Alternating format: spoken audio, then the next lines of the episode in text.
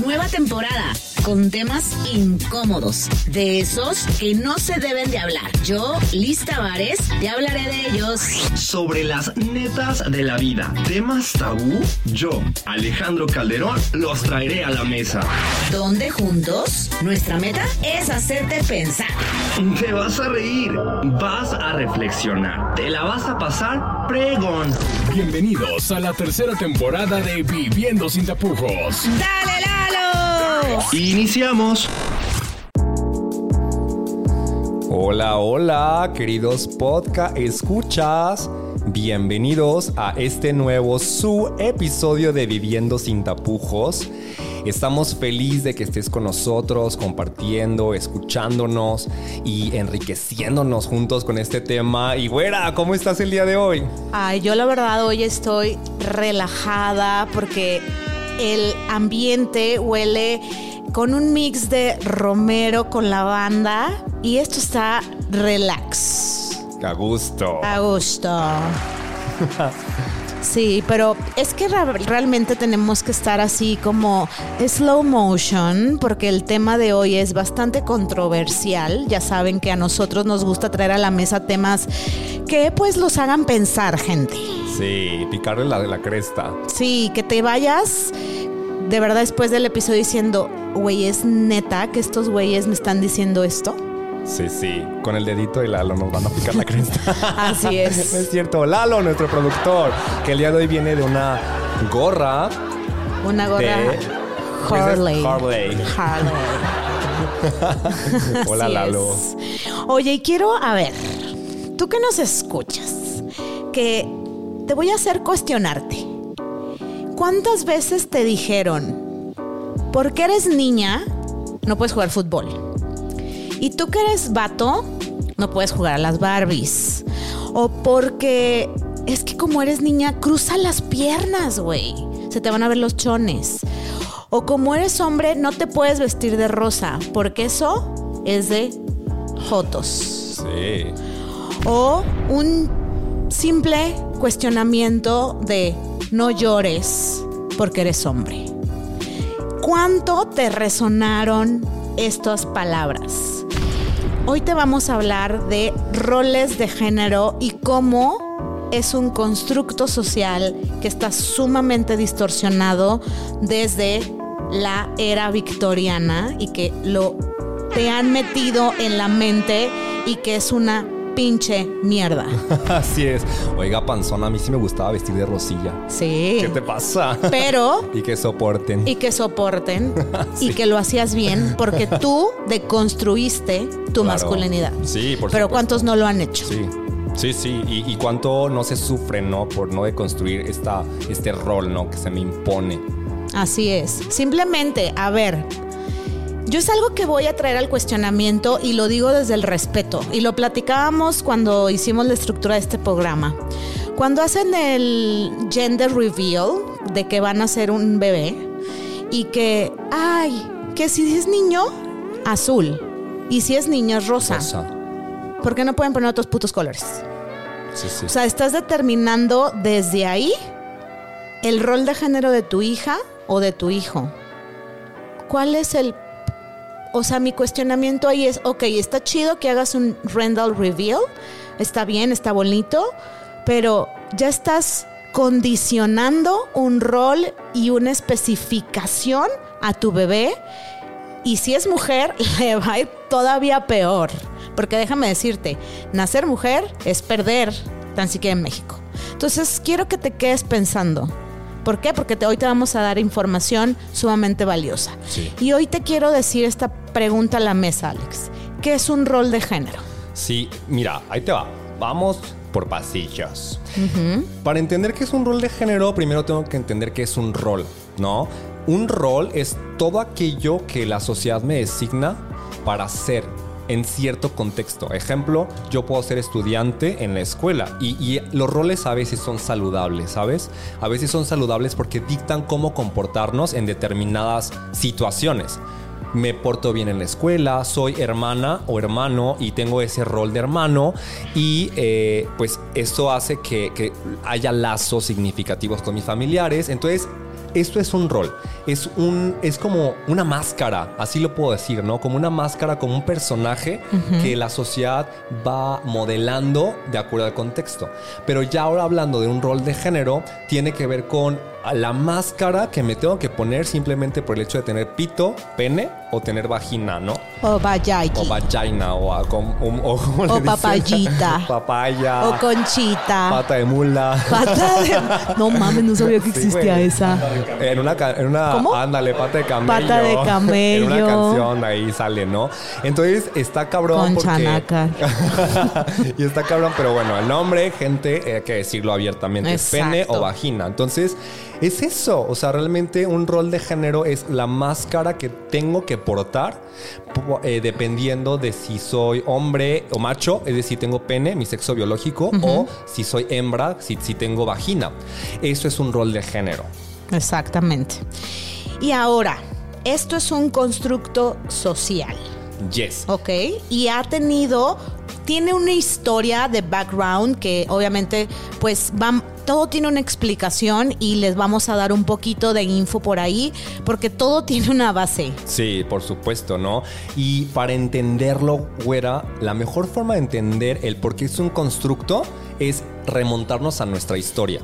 Remontarnos a ver cómo ha evolucionado este rol de género y entender que lo que hoy es, ayer no pudo ser igual que hoy y puede ser diferente y entonces es cuando nos sacamos. Se llama choque cognitivo. ¿Sabes qué es un choque cognitivo? Este, ya me lo habías explicado, pero...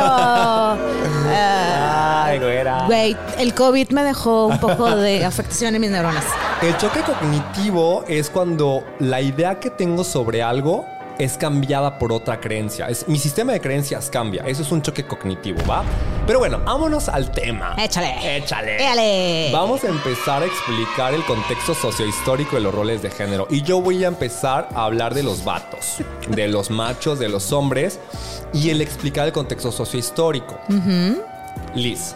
Échale. Lalo, gente, ¿me creerían que en el siglo XVI los hombres lucían totalmente distinto a como lucen hoy?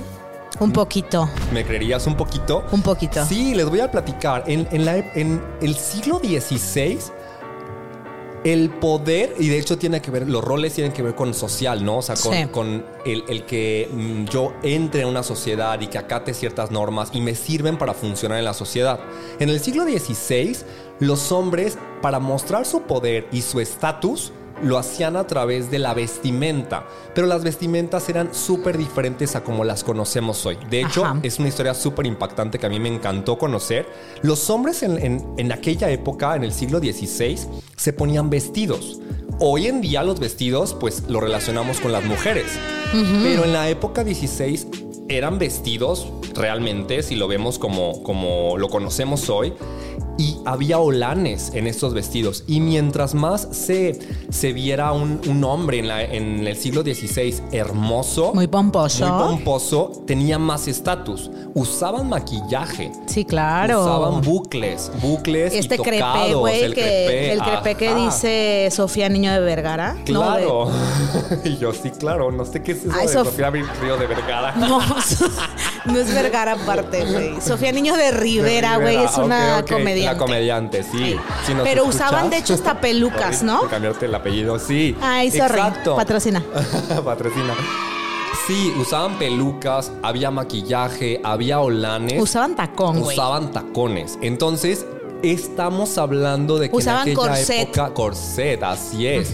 En aquella época era lo normal y te voy a explicar por qué era lo normal y por qué tenía que ver con el estatus y el poder. La burguesía y la pues esta parte importante de la sociedad era elegida por Dios en aquella época. Era eh, elegida por El clero, el ¿no? clero, exacto. Entonces, de ahí surge el- la expresión que decimos hoy de ay, te ves divino. Ay, divina, Divi, divi, mana. divi. Ajá. ¿Por qué? Porque los hombres de aquella época sí se veían divinos, pero no divinos como bellos como lo conocemos hoy de ay, qué divina, no, sino divino por divinidad. Claro. La divinidad me eligió para tener este estatus y Porque este poder. eran seres elevados. Exacto, seres elevados. Entonces, está bien cabrón, porque imagínense como un concepto y una palabra eh, que usamos hoy en día tiene que ver con eh, la expresión de, de- de su poder a través de la vestimenta en aquella época, que claro, no era nada masculina como la conocemos.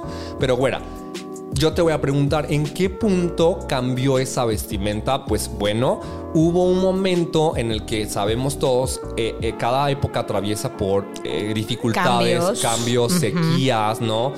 Contextos sociopolíticos. Entonces, pues se, acabó la comida, güey. No tenían que comer. El pueblo, pues tenía hambre. Y la burguesía Así es, la un burguesía. declive. Valió madre. Ajá. Se Valió les, madre. se les acabó el maquillaje y las pelucas. Se les cayó, güey, la peluca. Se A una- gastó el dinero. A una reina nunca se le tiene que caer la peluca. Exacto, una Pero reina bueno, no. A una reina no. Pero bueno, se le cayó la peluca y. ¿Qué sucede? Que empezó a surgir otro poder dentro de la sociedad, de ese movimiento social. Y era el, el como la, la clase trabajadora. Pero, güey, a ver, no mames. Yo con peluca, vestido, maquillaje, corset, tacones. ¿Crees que voy a poder trabajar en el campo? No O sea, mames, no. No. Sería muy Entonces- perro, güey. Sí, sería, imagínate, llegar acá. Llegar acá con el machete, güey, el tacón del 15 de. ¡Órale, perra! sí, pero pues no, o sea, no era funcional. Es hasta el siglo XIX cuando empezó a cambiar la vestimenta y entonces los hombres, la clase trabajadora, comenzaron a usar trajes. Este típico traje sastre, el saco, el blazer, los que conocen hoy que se van de antro y de fiesta y así, que se ponen su blazercillo muy bonito, pues bueno. O el típico de ¿no? oficina. El de oficina, el portafolio, comenzó porque no era funcional trabajar con, pues divino, verme divino y trabajar Ajá. como divino con los solanes y tacones y eso. Y la peluca y la polvo Claro. blanco, güey, en la cara. Pero si lo pensamos, entonces, ¿quién, quién dice que el como vestimos hoy es el, el- como la masculinidad y, la, y el deber ser y la, la- la neta del planeta? O sea, realmente sí había una evolución. Y te voy a decir algo, y está bien cabrón. Han pasado 300 años y la vestimenta del hombre no ha evolucionado tanto. Voy a decir tanto porque hoy en día yo ya empiezo a ver que la gente empieza como a levantar este estado de conciencia, como este pensamiento crítico que aquí es lo que tratamos, ¿no? Exacto. Pensamiento crítico y decir, güey, ¿por qué tengo que usar pantalones? ¿Por qué debe de ser así? O sea, Porque yo, yo, hombre, me tengo que poner un traje. Exacto, o sea, ¿por qué un traje? O sea, muchas veces lo hacemos y no sabemos de dónde vino esa costumbre. Pues de ahí vino, o sea, realmente antes nos poníamos divinos, caballeros, pónganse divinos. Exacto. Ponte una peluca, baby. y está padre entenderlo porque si tenemos este pensamiento en nuestro cerebro, comenzamos a comprender que la construcción de, de- de los roles de, de género tienen que ver con lo que hay en mi sociedad. No realmente está determinado por temas de que Dios así lo quiere o genéticos o, o etcétera. O sea, realmente es un constructo y, y van moldeándose. Entonces, no está ni bien ni mal eh, vestir pues de tal o, o cual forma. ¿Qué sucede, Liz? Que la sociedad sí rechaza o discrimina cuando yo no entro en los parámetros. Y Claro. eso está cabrón porque... Sí, está cabrón porque si yo quiero expresarme de otra forma en mi género, a lo mejor y no soy bien aceptado por la sociedad. No, totalmente. Y la sociedad a veces no tiene el, el acceso a esta información de decir, ay, güey, no me había caído el 20 de que ahora vestimos así, pues porque era tema de trabajo y de poder y pues, pues han sido 300 años, Sí, pero no no, era así, güey. Entonces, eso es la historia del hombre. Ahora, güera, platícame de la mujer, porque también ha tenido evoluciones y, y está cabrón en también conocer acerca de esta historia. Sí, mira, te voy a dar esta información que cura, como diría Lolita Ayala, si sigues viva. Información que cura. Infor- ¡Uy! ¿De dónde salió esa voz, güey? Pues mira, la verdad es que también es bastante interesante porque, bueno, sa- sabemos que las mujeres, en contraste del hombre, pues em, hemos tenido que luchar más por nuestro empoderamiento y por nuestros derechos.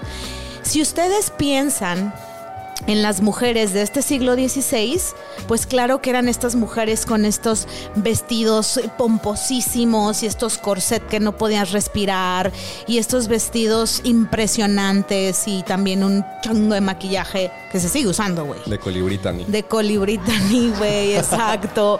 Y pero así, pero espectaculares, ¿no? Y esta parte de la delgadez que aún se sigue preservando y que Sí. está cabrón derrumbar esas partes. Sí. Pero entonces, pues se relaciona vestido, mujer, feminidad. Entonces, existieron el feminismo y ha habido feministas desde los años 30 que han intentado pelear porque la mujer tenga comodidad. Ok. Porque honestamente yo como mujer decirte, ponernos un corset Sí, no. que nos apriete hasta las polainas, güey, que las niñas, o sea, sean nuestras cheches, no puedan respirar, es un, güey, no es nada cómodo, honestamente. Entonces, pues hubo una persona llamada, ahorita les digo, espérenme, tengo mis apuntes, eh, llamada Catherine Her- Hepburn y Marlene Dietrich, que decidieron darle un giro rompedor y vanguardista a nuestro vestuario en los años 30, people. O sea, so- estamos casi en 100 años. Sí, o sea, es- eso en la nada, línea güey. del tiempo es ayer. Exacto, o sea, no es nada de tiempo donde ellos empezaron a utilizar el pantalón y mames. escandalizaron. Y estamos hablando que estas dos mames, personas... escandaliza, qué miedo, güey. ¿Cómo? Sí, escándalo. Como diría la pantalón. El, candal, el pantalón y eran estrellas de Hollywood. Oye, pero espérate, espérame, perdón por interrumpirte. ¿Te das cuenta de la palabra escandalizaron? Por Escandalizaron. un puto pantalón. Por un güey. puto pantalón, porque era como, güey, esto es de vatos. Escandalizado. O sea, es como que te escandalice que maten a alguien, que roben. Exacto. Por un pantalón. por un pantalón No, no, y, a- y además las tildaron de marimachas y obviamente hubo una cuestión de de subajarlas por querer cambiar el estilo de vestimenta y no fue concebido hasta que perduraron hasta los años 50, lo, que, lo cual me, a mí me, cuestion- me, me hizo cuestionarme mucho porque tuvo que entrar un personaje sumamente, hablándolo ya de la moda, sumamente importante en la moda que es Coco Chanel. O sea, si lo dice un personaje de poder, ahora sí Es hacemos caso. ya surge el cambio, ¿no? Exacto. Entonces, la diseñadora Coco Chanel llegó, impuso y popularizó la en la moda femenina los pantalones. Ahí sí dijeron una mujer poderosa dio la comodidad y la necesidad a la mujer de ser escuchada por utilizar pantalones. Y ojo, ¿desde cuándo también se empezaron a usar los pantalones? En los años 40, cuando estaba la Segunda Guerra Mundial, pues ¿qué sucedió? Los hombres se fueron a la guerra Ajá. y las mujeres, que en ese momento, por su rol de género, solamente se dedicaban a cuidar chamacos, a procrear, y su rol de género, pues era estar vestimentas como, pues, con sus vestidillos o faldas. Y como tuvieron que ocupar puestos de fábricas y otros trabajos, pues tuvieron que irse a la comodidad y utilizar pantalones. Pero obvio, ojo, vuelvo a recalcar, tuvo que llegar una persona de poder como Coco Chanel y después Yves Saint Laurent, que es otra marca súper poderosa, Para que hubiera cambios. para que hubiera No, cambios. está cabrón. Y ojo, otra de las marcas que ustedes todos los van a conocer, que es Levi's, Ok. se consolidó en 1935, pero no fue popular hasta los años 60. Ayer. Ayer, güey, cuando los hippies llegaron y dijeron, qué chido los pantalones, güey, anchos. Ajá. No estamos, mi mamá ya estaba viva, güey. Sí, claro, es que es ayer. Entonces, ¿cuánto le ha costado a la mujer como rol de género el simple hecho de decir, podemos usar pantalón? Sí, y además que esto, imagínense, estamos hablando de algo muy superficial, pero va más allá de, güey. Creo que eh, meternos en temas más profundos sobre los roles de género implican también comportamientos. Y, vamos a explicarles también un poquito acerca de esto. Eh, eh, si se fijan, lo que estamos hablando tiene que ver con un cambio de los años 60, 50, 30, quizá el hombre en el siglo XIX sí, pero también hubo una época que definió la asignación de un rol de género en cuanto a actividades y en cuanto a, qué debe de y qué debe de no hacer un hombre o una mujer. Y fue la época victoriana. De hecho, la época victoriana no solamente fue una, un punto clave en la historia, güey, como de- del tema de- del rol de género, sino también en la sexualidad. ¿Qué pasó en esta época victoriana? Pues como su nombre lo indica, eh, había eh, una reina, la, reina Victoria, que ella daba un mensaje puritano a la sociedad y entonces hubo una tendencia a pues a, toda una serie de reglas y normas culturales que cambiaron. Por ejemplo, en esa época la sexualidad empezó y comenzó a ser un tabú y no podía una mujer sentir placer sexual. Imagínate, eso es una imposición en un rol de género. Las No, mujeres la en la época victoriana no podían sentir placer sexual. O sea, era un pecado. Era un pecado, exacto. Y solamente podían hacerlo en una, en una posición. O sea, si a mí me gustaba duro de perrito, si me gustaba de que chivo el expiatorio, Ajá. o, o si yo quería la gran V y abrirme de patas, güey, no, O no sea, podía. güey, ni no, pensar era en ni el- pensarlo, porque no podía sentir placer. Y eso era por ser mujer. Y por ejemplo, los hombres en la época victoriana, un hombre que no pudiera o no pudiese eh, sustentar a su familia y, y apoyarle económicamente era motivo de suicidio. Se suicidaban los hombres en la época victoriana.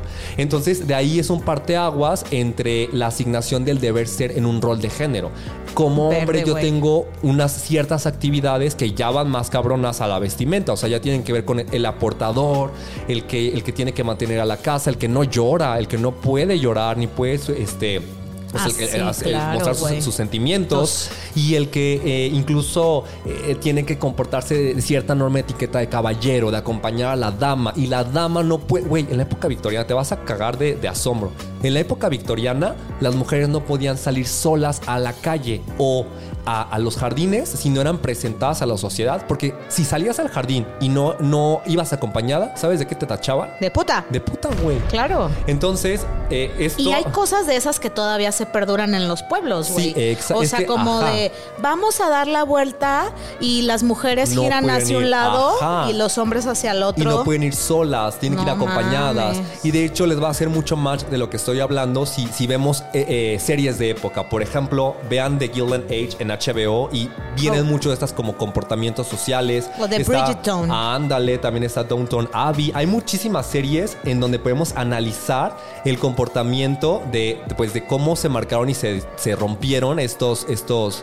pues, imposiciones en mi rol de género, ¿no? Que va más allá de la vestimenta. Claro. Y sabes qué, creo que también tenemos que, digo, ya llevamos unos 22 minutos, pero creo que debemos de abarcar también la parte educativa. Por ejemplo, quiero hacerte este cuestionamiento. Yo estudié, ¿sí? En una escuela pública. Yo hablo desde mi privilegio, el cual estuvo culero. ¿Por qué? Ahí les va. Yo lo he dicho en algunos otros episodios que yo estuve con unas monjas sumamente mochas, donde me decían esta parte como victoriana, ¿no? De que el sexo solamente era para procrear, ¿no? Que no hablábamos de placer porque era pecado, ¿no? Y que esta parte de que qué ¿Qué pensar que yo pudiera utilizar pantalón? Porque pues mi uniforme siempre iba a ser de falda. Ahora ya se utilizan estos uniformes unisex, ¿no? ¿Y qué pensar en los derechos de la mujer? ¿Qué pensar en que yo tenía clases, mis clases, Lalo, ¿sabías cuáles eran mis clases como extras? Costura y confección Ah, cocina y otra mamada como de para ser la gran dama, para ser la gran esposa. ¿Por qué? Porque estaban preparando para ser la gran esposa. Sí, y sí. entonces, si yo es, si yo hablo de ese molde en el que me prepararon en kinder, primaria y secundaria, pues yo no soy na- nada, güey. Nada de ese pinche molde. Yo soy un pinche hombre, nomás me falta el pene. Y, y, sabes, eso tiene que ver con agente ¿Sabes? de cambio, porque al final es un Exacto. agente de cambio, no tiene por qué ser así.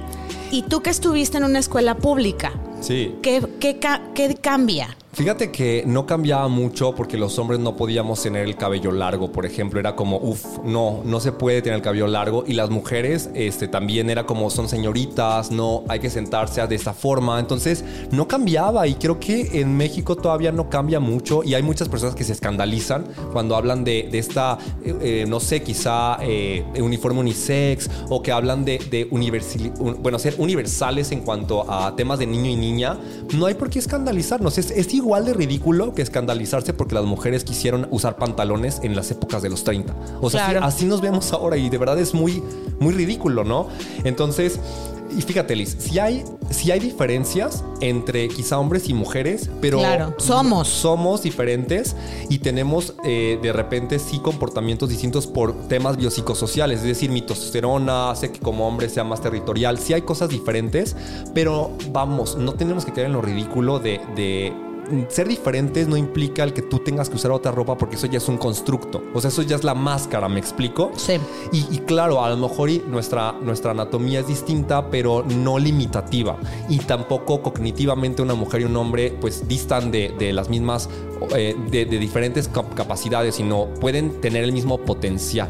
Entonces creo que sí es un llamado a que la gente reflexione y que la gente entienda que escandalizarnos porque en la escuela eh, se explique y se hable de educación sexual y se hable de, de que un uniforme tiene que ser unisex, es igual que escandalizarme en los años 30 eh, del hecho de que las mujeres quisieran usar pantalones. Exactamente, güey. Totalmente. Y ojo, con este mensaje que está dando Alex, queremos explicar y dejar bien claro, sin mitos, sin tapujos, que sí. Para todas esas personas que dicen, "Ay, mi, mi, mi, mi, mi, es que sí, somos diferentes y no podemos hacer las mismas actividades laborales. Sí, cabrón, pero merecemos el mismo salario. Las mujeres y los hombres merecemos el mismo salario. Y les voy a dar un dato. En México, la mujer y el hombre no ganan lo mismo. Por cada 100 pesos que el hombre gana, la mujer gana 73 pesos. Por el puro y el simple hecho de ser vieja, güey. El rol de género. El simple rol de género. Exacto. No somos iguales, me queda claro, porque el hombre tiene testosterona y las mujeres tenemos estrógenos, así nos hizo Dios, pero, merecemos los mismos derechos. Así es, los derechos tienen que ser iguales. Punto.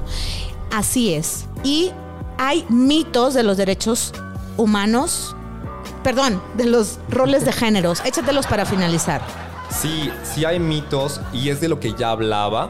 Eh, esta, ese constructo, por ejemplo, crea mitos. Ejemplo, el hombre, ya lo dije, tiene que ser el proveedor, es un mito del rol de género. El que la mujer sea la sensible, la empática y la que debe de, proteger también es un rol, eh, un, un mito en el rol de género. Por ejemplo, el que la mujer este, es la que tiene que ser protegida también es un mito en el rol de género. Eh, en el hombre que no puede llorar es un mito en el rol de género.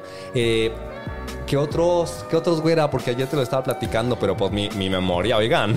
Sí, claro. Tengo que retener acá toda la información. Eh, pues, otro, eh, que el hombre eh, debe de ser valiente, que no puede comunicarse o no sabe comunicarse, que debe de ser independiente, también eso es un mito, que el hombre es el egoísta, que debe de ser autoritario como padre, eso sí, también sí. es un mito. Sí, es un mito. Y como las mujeres, por ejemplo, que eh, son las cuidadoras del hogar. A ver, yo les voy a decir, quien cuida y lava y plancha y hace de comer en la casa de mi hermano es él. Sí, No tiene por qué ser específico de las de mujeres. las mujeres. Eso es un mito, claro. Otro, en las mujeres, por ejemplo, que quiere ser protegida. Camán, güey, yo me sé cuidar sola. Yo no necesito un vato que venga y me cuide. Y aparte se distorsiona, o sea, Ajá, cuidarse de- exacto. de, Así sí se distorsiona. Hay que hablar que se distorsiona. Y otro, concepto. y este, güey, esto que se la tatúen, un mito, que las mujeres son las que renuncian a todo. De que, ah, yo voy a renunciar a mi, mi, este, por- porque voy a seguir al hombre a donde vaya. No. Y de hecho va de la mano con otro mito que ya lo recordé, que es las mujeres son madres antes que mujeres. No Ese es otro mito. Sí, exactamente. Que madre, sola, ah, otro mito como de las mujeres, que solamente te haces mujer al tener hijos. Mira, está cabrón. No, está cabrón. Entonces, por favor, no olviden eh, suscribirse a todos nuestros episodios. Este es uno de los más largos. Es que, bueno, nos dio mucho gandencia. Gracias por escuchar hasta ahora este episodio. Los amamos con todo nuestro corazón, con todo nuestro pene y toda nuestra vagina.